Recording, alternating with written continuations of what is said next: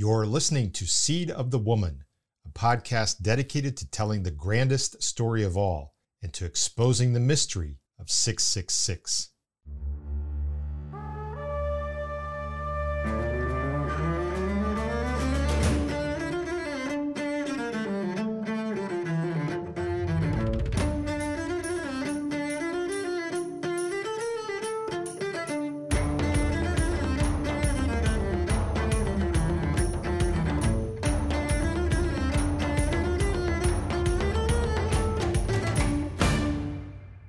Hello, everyone. Randall Gilmore here. In this episode, I'll take a closer look at yet another critically important detail about the beast out of the sea and his rising to dominate the world.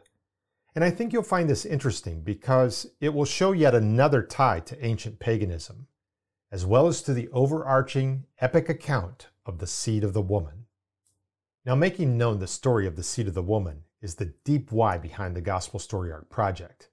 As you often hear me say, it's your story too. And one of the reasons for saying this is because the story of the seed of the woman hasn't ended yet. It's a story that continues for now as we serve the living and true God and as we wait for Jesus' return. So our lives are very much a part of this ongoing story. Your life is very much a part, which means that the story, and I'm not just talking about the summary that we lead with for evangelism, but the story in all of its details.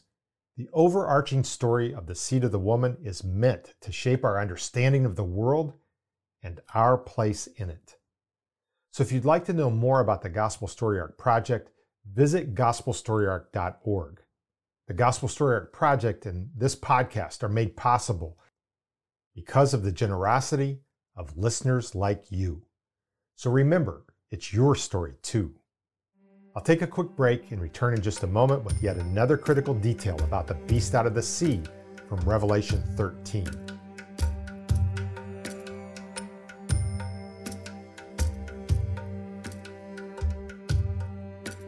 In Revelation chapter 13, verses 1 and 2, John writes, And I saw a beast rising out of the sea with ten horns and seven heads, with ten diadems on its horns, and blasphemous names on its heads.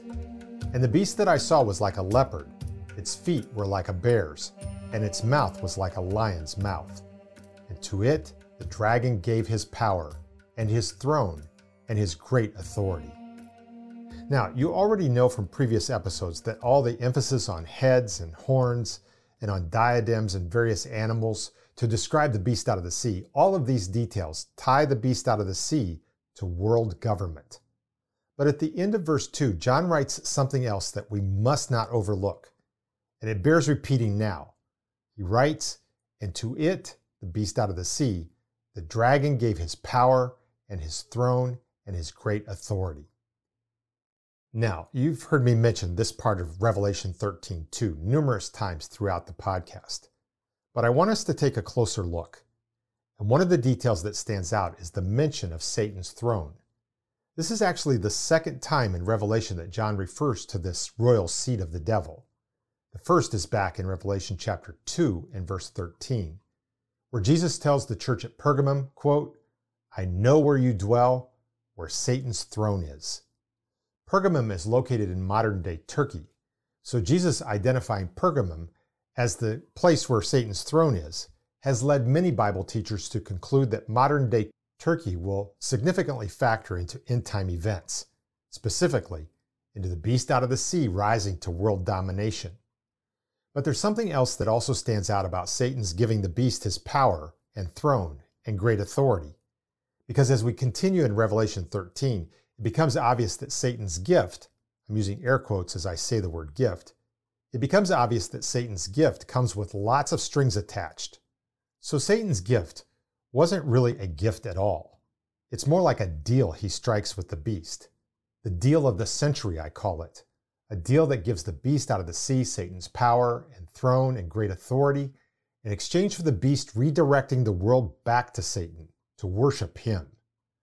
But it's also a deal that calls us back to one similar that Satan tried to make with Jesus in the last of the three temptations he presented to Jesus in the wilderness. Two of the four gospel writers describe Satan's offer. Here's how Matthew puts it in Matthew chapter 4 and verses 8 and 9. Again, the devil took him, that is Jesus, to a very high mountain and showed him all the kingdoms of the world and their glory. And he said to him, All these I will give you if you will fall down and worship me. So Satan offers Jesus a deal that's very similar to the one he ultimately strikes with the beast out of the sea. But Jesus absolutely refused to make the deal. Instead, according to Matthew, Jesus responded, Begone, Satan, for it is written, You shall worship the Lord your God, and him only shall you serve. Jesus' refusal to accept Satan's offer is part of what made one particular accusation against him, coming from the Pharisees, so outrageous. An accusation tied to Jesus casting out demons as he healed and restored people from their suffering. The Pharisees accused Jesus repeatedly of casting out demons by the power of Beelzebul, the prince of demons. Now, early on, Jesus didn't respond to such nonsense. But the last time the Pharisees leveled their outrageous charge, Jesus said this, according to Matthew chapter 12 Every kingdom divided against itself is laid waste, and no city or house divided against itself will stand. And if Satan cast out Satan, he is divided against himself. How then will his kingdom stand? And if I cast out demons by Beelzebul, by whom do your sons cast them out? Therefore they will be your judges. But if it is by the Spirit of God that I cast out demons, then the kingdom of God has come upon you. Now, it's not my intention to provide a full on exegesis of these verses, but I have to say this Jesus casting out demons and the healings he performed were not because of some deal he made with Satan. They were meant instead as miraculous signs of his identity as the promised Messiah King, the seed of the woman, it's why the miracles prompted ordinary people, according to Matthew, to respond to Jesus with amazement and to ask, Can this be the Son of David? The Son of David turns out to be one of many titles that belongs to the seed of the woman, tied to his role as the Messiah King, orchestrating the restoration of all things someday. And when that day finally comes, demons will be vanquished, and the curse of all kinds of pain and suffering and death will be lifted And through Jesus, all the blessings of the heavenlies will penetrate into this realm in epic and permanent fashion. So, Jesus casting out demons and healing people the first time he came was meant as a foretaste and a witness of what will happen someday when he returns. But the Pharisees wanted nothing to do with that possibility that Jesus was indeed the Son of David, the seed of the woman, and so they slandered him with the worst possible slander. But where did they get such an idea? Well, the short answer is that it came from the evil that lived within their hearts. But you should know also that some brands of paganism have long held that the enmity between the seed of the woman and the seed of the serpent, the enmity first mentioned as part of God's promise to send the seed of the woman, some brands of paganism have long held that enmity would be resolved not by the seed of the woman warring against the seed of the serpent until he crushes the serpent's head, but by the two joining forces, and even by their becoming one person instead of two. It's an outrageous claim that harkens back once again to pagan corruptions of the story of Noah and the flood. Here's how one commentator explains what happened. He writes, the great end of Satan was to obliterate from men's mind the awful event, that is, the flood, which sorcery, violence, and corruption had brought about. And though he, Satan, eventually succeeded in this, as Peter's second epistle assures us, in the days of Nimrod, that was an utter impossibility. In other words, Satan recognized right away the pivotal nature of the flood and of the role it would play among future generations as a true story of God's deliverance of the righteous and his judgment on the wicked. But there wasn't much he could do about it at first.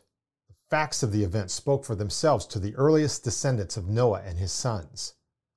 But by the time Nimrod came around, the same writer says, quote, Satan found a way to pervert the lessons which God had inculcated, that is, implanted, in the family of Noah. And so, the commentator continues, the corruption developed from the spread of several false claims. First, that the serpent in Eden was actually a divine messenger, and indeed the instructor of man. The second claim, that the world had been destroyed by a flood and would be again, by a similar catastrophe. And the third claim, that the seed of the serpent and the seed of the woman ended their enmity by their union at the flood. Now, were the Pharisees aware of these types of ridiculous claims? Well, who knows? But because of claims like these within paganism, Jesus had to experience Satan's tempting him to make a deal, followed by his rejecting that deal, to show that the enmity between him and the serpent lived on, and that it would never be resolved by the two joining forces or by their merging into one. It would be resolved only by Jesus defeating Satan and crushing his head. And so Jesus had to show the separation between himself and Satan, and his rejecting Satan's offer did just that. Now, before going back to Revelation 13, I need to share just one more observation from the Pharisees' slander and rejection of Jesus in Matthew 12. It's that Jesus did everything he could to persuade the Pharisees they were wrong and to warn them of the consequences of their unbelief. He argued, for example, against the logic of their slander. And he asked them to consider that others among them, their sons, sons of Israel that is, had actually joined with him by faith in him to cast out demons, and that their association with him was intended to give witness to God's kingdom. And then he warned that what they were doing was not just rejecting him and his testimony of God's kingdom, they were also rejecting the testimony of the Father and of the Spirit of God, the very Spirit by whom Jesus had actually performed the miracles. And he warned that their rejection would not be forgiven, that they would be held accountable for their words against him, words rising from the evil that lived in their hearts.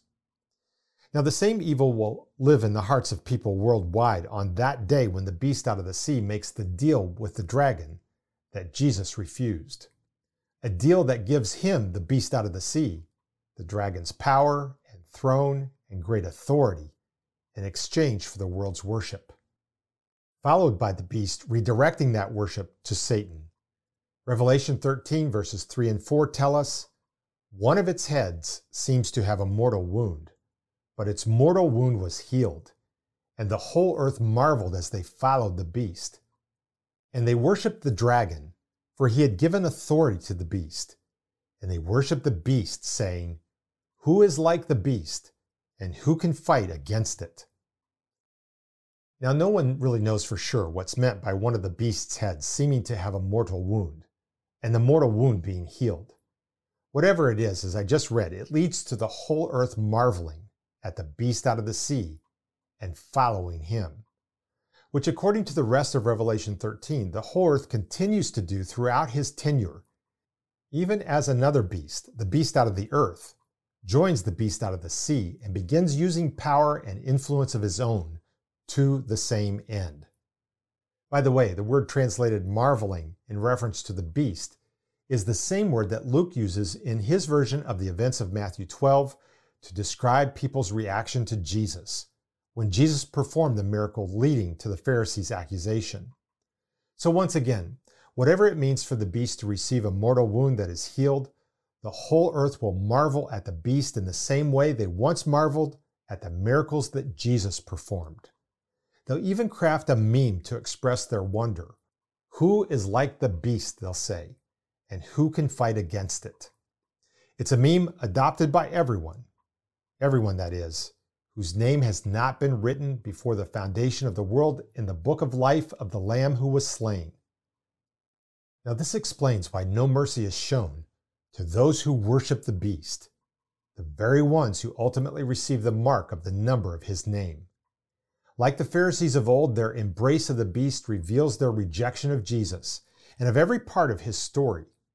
And they reject it because of the evil that lives in their hearts, and because they have no association whatsoever to the Lamb who was slain and to the redemption found in him. But what about those who do refuse to worship the beast? What will the swelling tide against them look like? And who is this beast out of the earth that becomes an advocate, an enforcer for the beast out of the sea? More next time on Seed of the Woman.